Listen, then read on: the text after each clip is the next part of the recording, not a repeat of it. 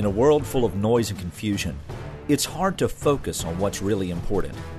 In a culture where religion has become a grab bag of ideas, the precision of language is necessary for the proclamation of truth. So let's get started. Are you listening? One of the most amazing realities of the gospel in our lives is the fact that we get to talk to God directly. We get to speak to Him via prayer. Prayer is probably one of the most difficult things that the Christian does. I mean, if I have to be honest, and I do, I would say that prayer is the largest battle of my day. Whether it's just praying throughout the day or specifically bunkering down for, for some labor in prayer or what may be the case, prayer is one of the most spiritual things that happen, and it's one of the hardest spiritual warfare experiences that happens to me. As a matter of fact, sometimes when I'm praying, I spend more time praying that God would help me to pray than I do actually praying for the thing that I'm coming to the Lord for to begin with. Now, maybe that's the same thing that you experience. Maybe some of you are troubled sometimes about your prayer life. And you think, well, what in the world am I supposed to do? I don't pray often enough, which none of us do. I don't pray effectually, which that's what we think.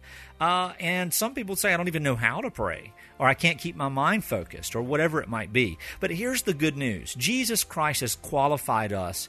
He has qualified us to be at one with God. So we have intimacy with God the Father. We are pleasing to Him. We are justified before Him. We are purchased by Him through the blood of Christ. So the scripture says that we have the ability, and more than that, we have the privilege and the honor and the intimacy of being able to pray to God our Father.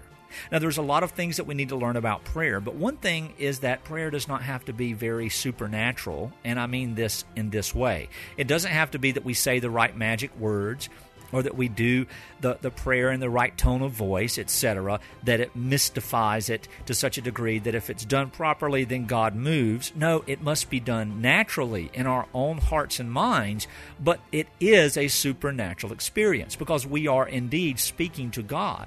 Now, here's how it becomes supernatural is that in Romans chapter 8, Paul would say, In our weakness, when we don't know how or ought, we ought to pray, the Spirit prays for us in our weakness. Now, imagine that for just a moment. That no matter how ill our prayer life may be, no matter how frustrating it may seem, no matter how we may look at it in our own eyes, the Bible says that God prays for us. He prays for us. Good prayer is prayer that recognizes who God is, the attitude that knows we are speaking to the High One, to God of all things. We also acknowledge that without Him, nothing would come to pass, and that His will is what we want above all the desires of our hearts. His will to be done is the most beneficial for our lives. It brings us the most joy. It brings Him the most glory, which is what satisfies us to the core. So when we ask anything of God, His will is done. If we want His will to be done, that is an effectual prayer.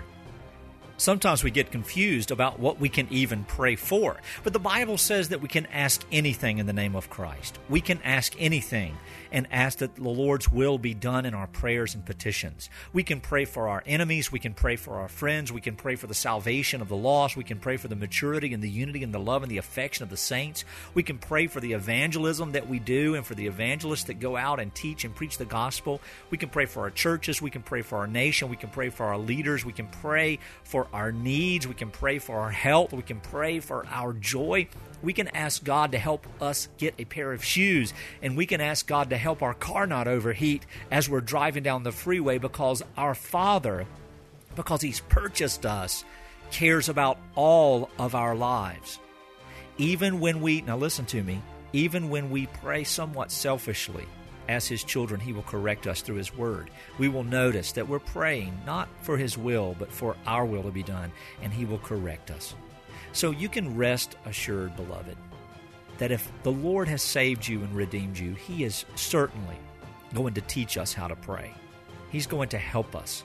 He's going to give us an intimate, constant communication with Him. And He's done that, believe it or not, through the Scripture. So if you want to hear from God and know perfectly how to pray, then read the Word of God. Spend less time following me and more time reading Scripture. Spend less time listening to the social media pundits of the faith and more time listening to the holy voice of God Almighty. Let us help you walk in the faith. Think of these things, and I'm glad you're listening. Christ bless.